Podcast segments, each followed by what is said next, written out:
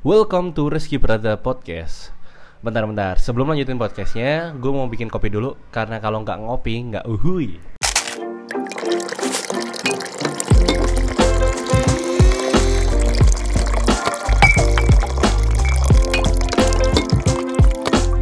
Oke semuanya balik lagi ke Rizky Pradana Podcast. Podcast yang ngomongin apa yang ada dalam isi kepala gue Karena gue kebetulan eh, tiba-tiba kepikiran untuk bikin podcast. Di tengah tengah gue lagi karantina Karena ya you know lah kenapa. Tai emang jadi nggak bisa liburan sih jadinya Tapi ya udahlah ya mau gimana lagi. Oke gue gak akan ngomongin itu lebih banyak karena gue akan ngomongin itu nanti setelah gue udah better. Uh, tapi intinya yang ingin gue ngomongin pada podcast episode 2 Iya 2 ya. 2 res Ini gue akan ngomongin terkait um, Perjalanan gue membangun Hewanpedia sih. Mungkin uh, teman-teman taunya sih gue lebih kalau lebih lebih karena Shutterstock contributor ya. I mean jualan stok foto ataupun stok video. Tapi sebenarnya jauh sebelum gue ngomongin uh, gue yang ngerti atau gue mau mulai stok foto ataupun video sebenarnya gue pertama pertamanya itu adalah memulai dengan uh, bikin blog. Jadi ini balik flashback banget dari tahun 2012 yang udah lama banget. Gila itu udah 8 tahun yang lalu ya kalau terhitung dari sekarang 23 Desember uh, 2020 itu udah 8 tahun yang lalu hampir 9 tahun yang lalu gua bikin hewanpedia.com sebenarnya kalau lebih flashback sebelum nama hewanpedia tercetus itu tuh sebelumnya masih udah ada zona ikan jadi gini. Jadi oke gue gue ceritain dulu dari awal banget awal banget. Jadi awal mula gue bikin Hewanpedia itu ber, berawal dari gue dapet pinjaman buku dari kakaknya sohib gue uh, terkait buku How to Become a Good Blogger. Ya cara bikin cara menjadi blogger yang baik ya. Uh, kalau nggak salah penulisnya waktu itu uh, namanya Eko Nur Nur Nur siapa gitu ya Pokoknya dia adalah penulis buku blogger pada tahun 2008 apa 9. Itu udah udah lama banget lah. Nah, akhirnya dari situ gue baca-baca buku. Uh, itu pertama buku pertama gue yang gue selesain baca selain buku pelajaran. Buku pelajaran not even gue selesain juga maksudnya. Tapi itu adalah buku pertama yang gue uh, kulik uh, ulik-uliknya sampai gue baca hampir di mana aja. Sampai gue masih inget gue nemenin ibu gue belanja aja gue masih baca tuh buku karena gue saking penasarannya sama isi buku itu nah akhirnya waktu itu juga masih sangat ngetrend banget ya soal uh, blog uh, let's see dulu Raditya Dika dot uh, Raditya Dika uh, itu terkenal itu awalnya justru jadi blog juga. Terus juga ada siapa ya waktu itu? Uh, Pocong Pocong uh, Arif Muhammad yang sekarang duitnya udah banyak banget berjibun tuh juga awalnya juga dari buku dari eh dari blog sorry dari blog Abis itu ada lagi yang dulu terkenal nggak kalah terkenal tuh si tika banget.com tika banget.com itu uh, gue gak tahu si tika itu nasibnya gimana sekarang. Cuman dulu juga terkenal blognya juga tinggi banget uh, visitornya. Pokoknya dari situ gue kepikiran untuk bikin blog sendiri uh, karena gue sangat obses banget sama Raditya, Raditya Dika dan Arif Focong waktu itu. Akhirnya gue bikin blog komedi namanya sentelenteu sentelenteu.blogspot.com namanya ya udah aneh banget gak sih? Cuman dari situlah gue kepik uh, mengulai uh, karir gue jadi blogger gitu. Nah apakah berhasil? Tentu saja tidak. Sama sekali blog itu sama sekali gak berhasil uh, tidak ada visitor yang berarti uh, waktu itu juga kok uh, cerita komedinya adalah cerita komedi yang gue tulis tahun kelas 2 SMA yang di mana gue tidak begitu paham cara menulis cerita komedi yang bagus. Dan ya akhirnya amb ambiar nggak ada visitor dan gue capek sendiri. Jadi uh, akhirnya gue kepikiran uh, ada nggak sih ya uh, blog lain yang bisa gue bikin selain blog komedi gitu kan. Terus Uh, gue masih ingat waktu itu ada Primbon, uh, blog Primbon tuh yang kita ke warnet uh, nonton foto-foto setan penampakan dan sebagainya itu. Uh, gue inget banget uh, ada blog itu dan uh, gue tahu visitornya ampun-ampunan banyaknya. Dan akhirnya gue bikin juga uh, blog misteri waktu itu. Tapi gue tidak mau mengarah ke dalam satu misteri tertentu ya. Dalam artian uh, mau nggak mau nyaingin primbon lah yang isinya cuma setan-setan doang. Jadi gue kepikiran gimana ya uh, ada nggak sih uh, blog lain uh, apa uh, genre lain yang cukup menarik uh, sama dengan misteri tapi nggak mirip-mirip apa dengan misteri? Uh, maksudnya gimana ya? Intinya ini jangan jangan jangan setan lah pak bapak setan. Nah akhirnya ketemu juga tuh. Ide untuk bikin uh, namanya apa sih waktu itu? Uh, zona ikan uh, zona ikan zona ikan dalam zona laut dalam apa apa oh, intinya sih misteri-misteri mengenai laut-laut dalam gitu. Nah gue bikin lah tuh blog gue tulis tulis tulis tulis terkait uh, isi blog apa namanya uh, terkait misteri-misteri di laut dalam kan karena gue sangat uh, sangat tertarik banget waktu itu kan ikan apa aja sih yang di dalam laut dalam gitu kan. Akhirnya um, gue stuck gue stuck. Dalam artian stuck tuh uh, gue berhenti di tengah jalan karena gue kagak tahu nih topiknya habis ini apa lagi. Karena gue udah jujur udah kehabisan topik waktu itu. Akhirnya gue pikir kayak ini bisa dikembangkan deh ke ikan pada umumnya gitu kan. Akhirnya ya udah uh, karena waktu itu basicnya berangkat dari ikan uh, tapi bedanya itu di kedalaman laut kan gue naikin aja di permukaan alias laut-lautan atau mungkin yang di sungai dan sebagainya dari jen, nama blog yang sebelumnya uh, apa ya zona katakanlah zona laut dalam dot blogspot.com berubah menjadi zona ikan kita dot blogspot.com gue bikin itu. Gue bikin uh, zona ikan kita dot blogspot.com dengan tampilan yang sangat cukup eye catching waktu itu. Karena gue sangat peduli sama visual dari zaman dahulu dari zaman SMA akhirnya gue bikin gue bikin visualnya gitu kan sebagus mungkin gitu kan seepik mungkin lah waktu saat itu gitu kan. Dan akhirnya uh, visitornya mulai bertumbuh tuh. Uh, dikit dikit dikit dikit dikit, dikit akhirnya naik terus. Dan hingga akhirnya gue juga kepikiran untuk masukin topik mancing. Karena kan ikan sama mancing tuh gak jauh beda ya. Jadi gue masukin topik mancing iya topik ikan juga iya. Jadi dua-duanya jalan lah dan akhirnya itu tambah meledak lagi tuh. Uh, kita bisa sampai visitornya waktu itu tiga empat ribu lima ribu visitor per day. Tiga ribu nggak nggak sampai tiga ribu empat ribu visitor per day lah. Itu udah cukup besar banget untuk ukuran blog pada tahun 2000 berapa ya? 2012 13 lah. 12 2012 itu udah cukup gede. Jadi uh, udah udah gede kan terus um, apa lagi ya? Nah uh, gue juga sempat uh, untuk mengganti nama dari uh, zona ikan kita blogspot tadi untuk jadi domain sendiri yaitu zona ikan.com jadi langsung aja zona ikan.com gitu. Dan akhirnya uh, berhasil dengan mengorbankan visitor yang cukup lumayan banyak pak. Karena pada saat itu uh, visitor gue udah terlalu banyak di blogspot dan akhirnya diubah ke .com akhirnya jadi anjlok gitu. Aja karena harus reindex ulang. Tapi is okay lah jadi zona ikan zona ikan.com itu keluar abis itu gue kepikiran untuk bikin beberapa cabang ya. Cabang. Jadi gue bikin pengen bikin kayak uh, yang versi mamalianya gue pengen bikin yang versi uh, burungnya gue pengen bikin yang versi serangganya. Nah akhirnya karena gue udah kepikiran juga untuk bikin itu uh, gue cuma ambil yang hewan doang. Jadi gue bikin hewanpedia.com itu tahun 2012 eh zona ikan tuh 2011 sorry. Zona ikan tuh 2011 eh, hewan PD itu 2012 dari situ gue kepikiran sih untuk me, apa namanya untuk me, membuat hewan pedia jadi lebih besar lagi gitu kan. Ya akhirnya gue ambil beberapa topik tertentu terkait mostly adalah mamalia gitu. Jadi gue bikin topik-topik terkait mamalia di situ gitu kan. Nah uh, untuk nasib uh, yang website burung, blog burung dan serangga gue kasih ke teman teman gue SMA waktu itu gitu kan, teman sebangku gue gitu kan, gue kasih ke dia. Uh, tapi ini ada cerita unik juga nih, kayaknya gue bisa ceritain juga di podcast nih, karena kalau gue ceritain di YouTube tuh kepanjangan, jadi gue mau ceritain di podcast aja.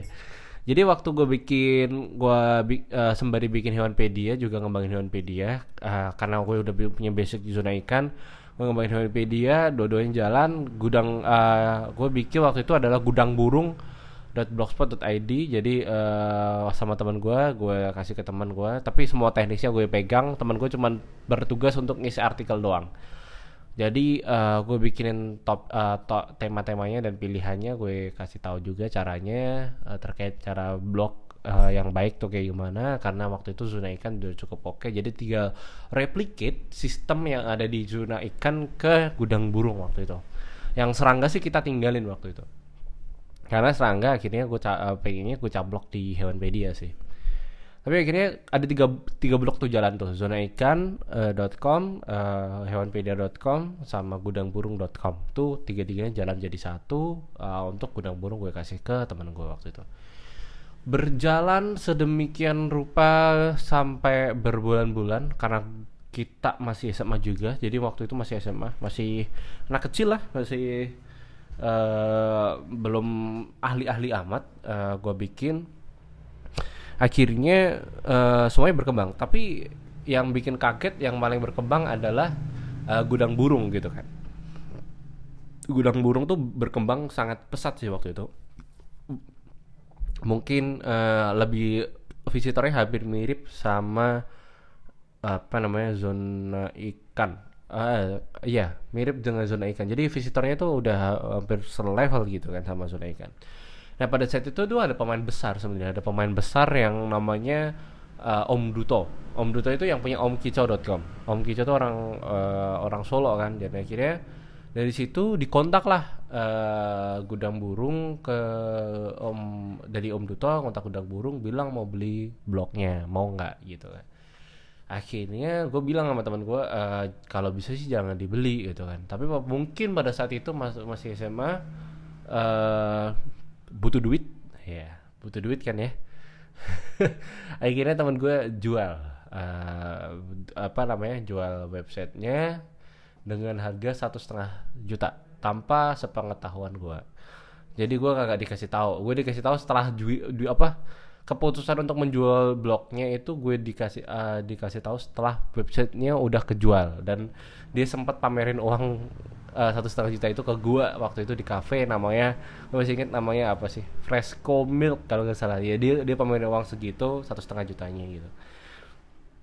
Nah uh, setelah itu uh, tapi dia dapat kerjaan juga sih kerjaan yaitu uh, untuk bikin artikel blog gitu kan. Terus uh, akhirnya kita berdua bikin artikel blog untuk guna gudang burung.com kita bikin karena itu waktu itu tiga tiga artikel sehari. Jadi gue bikin uh, waktu itu bagi tugasnya adalah bagi uh, karena tiga ya uh, pawai ini bagi dua gitu kan. Jadi dapat gaji sekitar tujuh ratus puluh ribu untuk artikel update artikel tiap hari itu waktu itu tujuh ratus ribu itu untuk anak SMA udah gede banget. Parah sih gede banget karena waktu itu kita uang saku aja cuma dua ribu tiga ribu rupiah per hari gitu. Jadi tujuh ratus puluh ribu itu udah gede banget. Dan itu bisa buat beli BlackBerry. Ya iPhone-nya pada waktu itulah gitu kan. Nah akhirnya uh, dari situ uh, jalan cuma sekitar dua bulan apa ya? Sekitar gue lupa sih. Siapa intinya kalau nggak satu bulan apa dua bulan akhirnya teman gue bilang kalau uh, gue uh, dia butuh duitnya untuk uh, bayar SPP gitu waktu itu. Uh, yang di mana intinya gue dipecat sih waktu itu.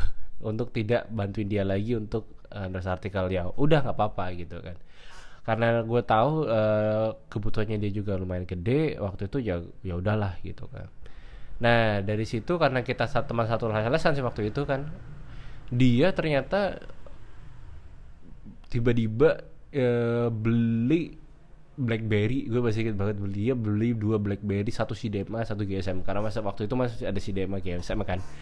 Jadi dia dua beli dua HP dong langsung kayak dan di di titik itu juga gue uh, bener-bener kayak merasa sih kayak terkhianati banget ya. Kayak dalam artian gini uh, ide uh, kalau kita recap ya cerita gue yang barusan bahwa uh, ide gudang burung itu dapat dari gue dan dia secara teknis gue bantuin semuanya. Uh, dia tinggal uh, lakuin aja secara SOP-nya seperti apa gitu kan. Dia kerjain tuh SOP-nya dan tiba-tiba gede dan ketika udah gede uh, duit apa namanya uh, duitnya uh, apa bloknya dia jual tanpa sepengetahuan gua dan gue tidak dikasih speser pun atas satu setengah juta itu gue masih inget cuma dikasih ditraktir makanan doang. Itu senilai 1.500 rupiah. Gue masih inget banget itu di kantin. Bang sate sorry gue emosi.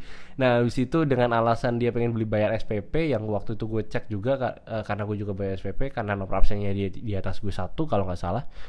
Itu ternyata dia juga belum bayar SPP jadi kayak duitnya ternyata larinya adalah buat beli BlackBerry. Dua lagi gitu kan buat apa BlackBerry 2 gitu gue gue gue emosi banget sih waktu itu. Dan akhirnya gue uh, uh, mendapatkan kesimpulan yang penting uh, kesimpulan yang sangat sangat apa ya namanya sangat sangat uh, um, ya pelajaran penting lah buat hidup gue ternyata temen akrab aja yang kita percaya bisa aja nusuk lu dari belakang karena urusan duit gitu kan jadi pada saat itu gue udah kayak uh, sangat sangat tidak respect banget sama dia sampai sekarang sebenarnya. Gue masih beberapa kali uh, kita sempat ketemu gue udah nggak jujur gue udah nggak respect sama dia dari awal. Uh, eh, gue udah maafin sih kelakuannya cuman kayak gue udah nggak respect sama dia karena ya dia dia dia duluan yang nggak ngasih respect ke gue jadi kayak ya udahlah bodoh amat ya.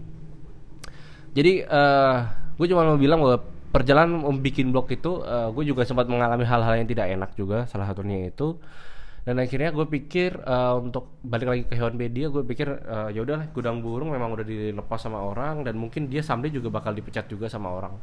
Dan ternyata bener dan akhirnya gue jadi punya kesempatan untuk masukin topik-topik burung ke hewanpedia jadi akhirnya gue pikir uh, untuk masukin semua topik dalam hewanpedia kan. Nah Hingga akhirnya 2013, 2013 itu waktu di mana gue masih mau daftar kuliah, gue konsen untuk cari kuliah pada saat itu. Karena udah siap, jadi gue lepasin semua embel-embel blog gue waktu itu. Gue lepas dan akhirnya bikin uh, gue diemin aja hewan pedia gitu kan. Hewan pedia gue diemin, sudah ikan gue diemin. Uh, hingga akhirnya semuanya going down secara perlahan dan ya akhirnya gue udah udah nggak ngeblok uh, udah nggak ngeblok lagi. Gue baru baru balik blok itu 2015 jadi Honpedia tuh 2013 sampai 2015 tuh uh, vakum. Jadi dua, dua tahun dia vakum gitu kan.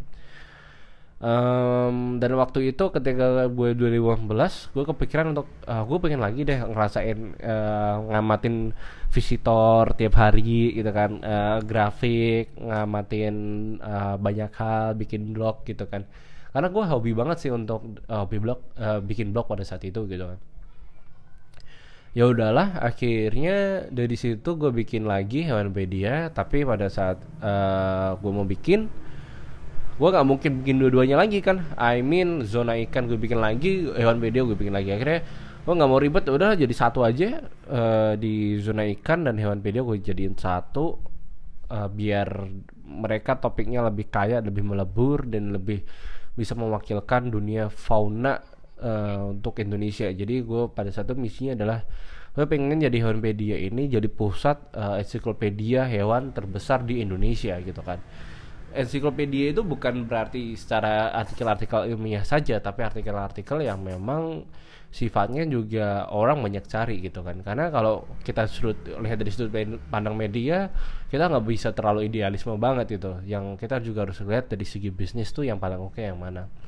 Akhirnya hewan media gue bikin lagi 2015 gue bikin cukup lama sih sebenarnya bikin itu uh, visitornya dikit-dikit dikit-dikit dikit-dikit gitu kan.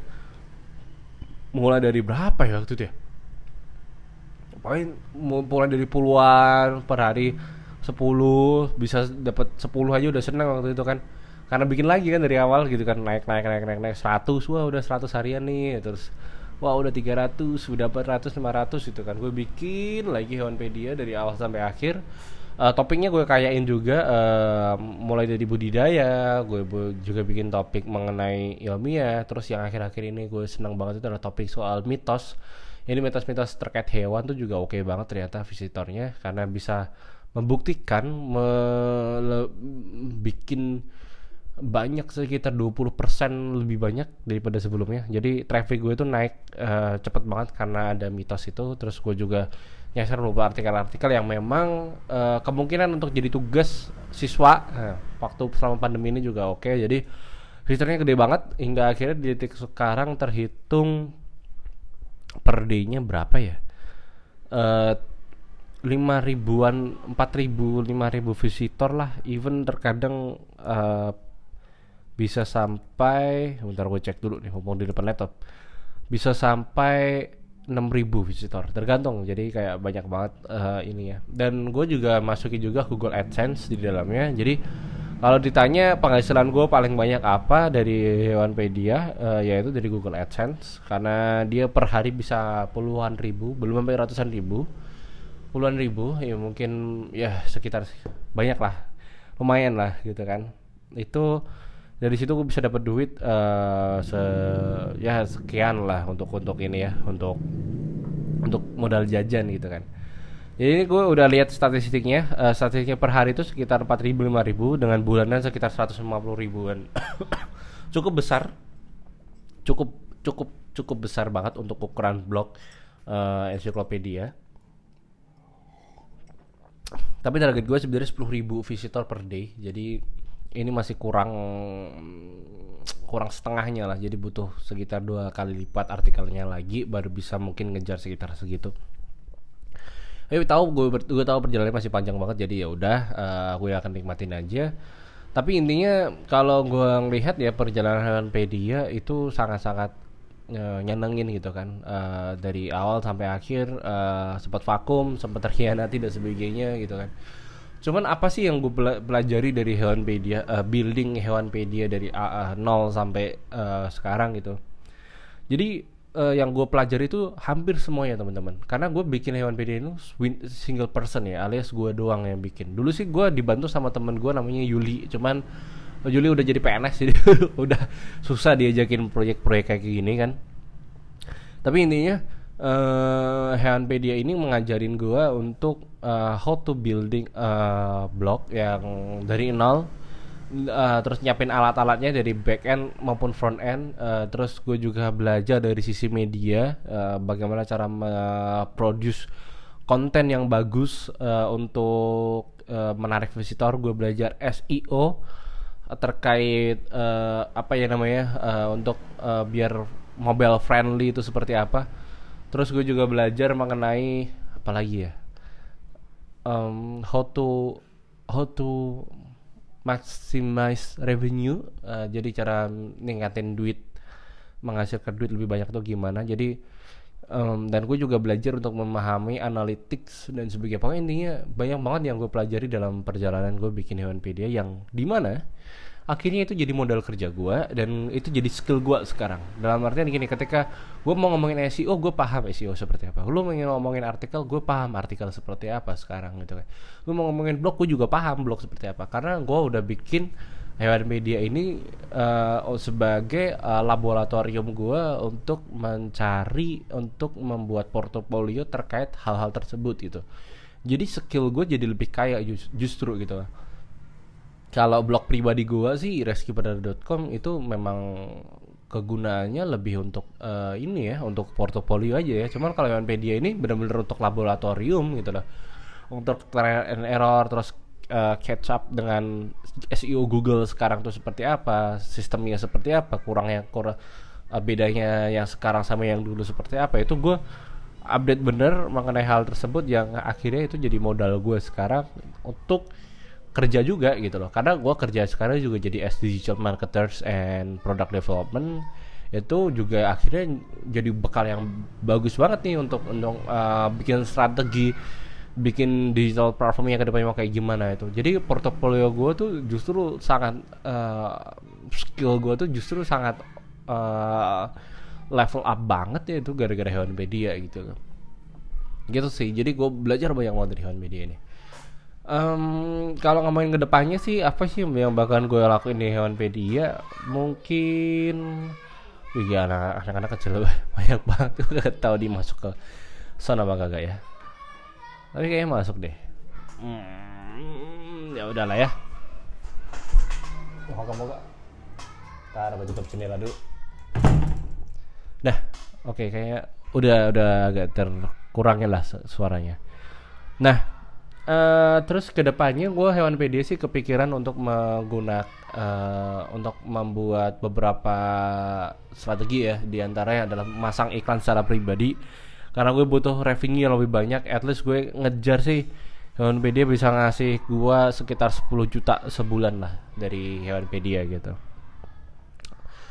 Em, jadi gue pengen bikin eh, iklan pribadi, gue pengen ngembangin lagi, eh, gue pengen ningkatin beberapa fitur yang ada di dalamnya. Mungkin juga gue pengen ngembangin fitur forum kalau kalau misalkan oke, tapi kalau nggak ya udah gitu. Cuman ya itu sih yang gue pengen kembangin. Terus gue yang ini yang lagi gue simpen sih, eh, yang lagi gue on progress sekarang yaitu adalah Zoot zoopedia.com zoopedia.com ini sebenarnya zoo. Zoo, zoo itu uh, ZOO apa namanya? Bahasa Indonesianya eh, kebun binatang. Pet itu eh, hewan peliharaan eh, dia itu pakai nama panjang akhirnya ini hewanpedia. Jadi zoopedia.com itu sebenarnya adalah hewanpedia versi bahasa Inggrisnya gitu. Jadi gue juga lagi siapin hewanpedia versi bahasa Inggris. Jadi kenapa sih gue pengen banget eh, bikin versi bahasa Inggris? Karena gue penasaran juga nih SEO di Indonesia sama nggak nih sama dengan SEO di luar negeri? Dan penghasilan Google AdSense Indonesia itu sama nggak sama yang di luar negeri? Jadi gue penasaran untuk me- mengembangkan eh, platform luar negeri karena ini akan jadi salah satu portofolio terbaru gue nantinya. Hopefully sih bisa bisa ini ya bisa bisa ngasih banyak pelajaran banyak ilmu biar gue upgrade lagi? Em, oke itu aja kali ya. Oh ini udah hampir setengah jam sih gue ngomong panjang banget. Ya gitu. Dan itu yang akan gue lakukan.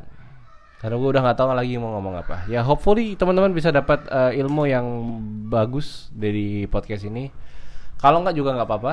Thank you udah banget udah dengerin eh, terkait ini terkait eh, podcastnya. Ya kita akan lanjut lagi di podcast episode ketiga. Jangan lupa klik follow biar nggak ketinggalan. Thank you semuanya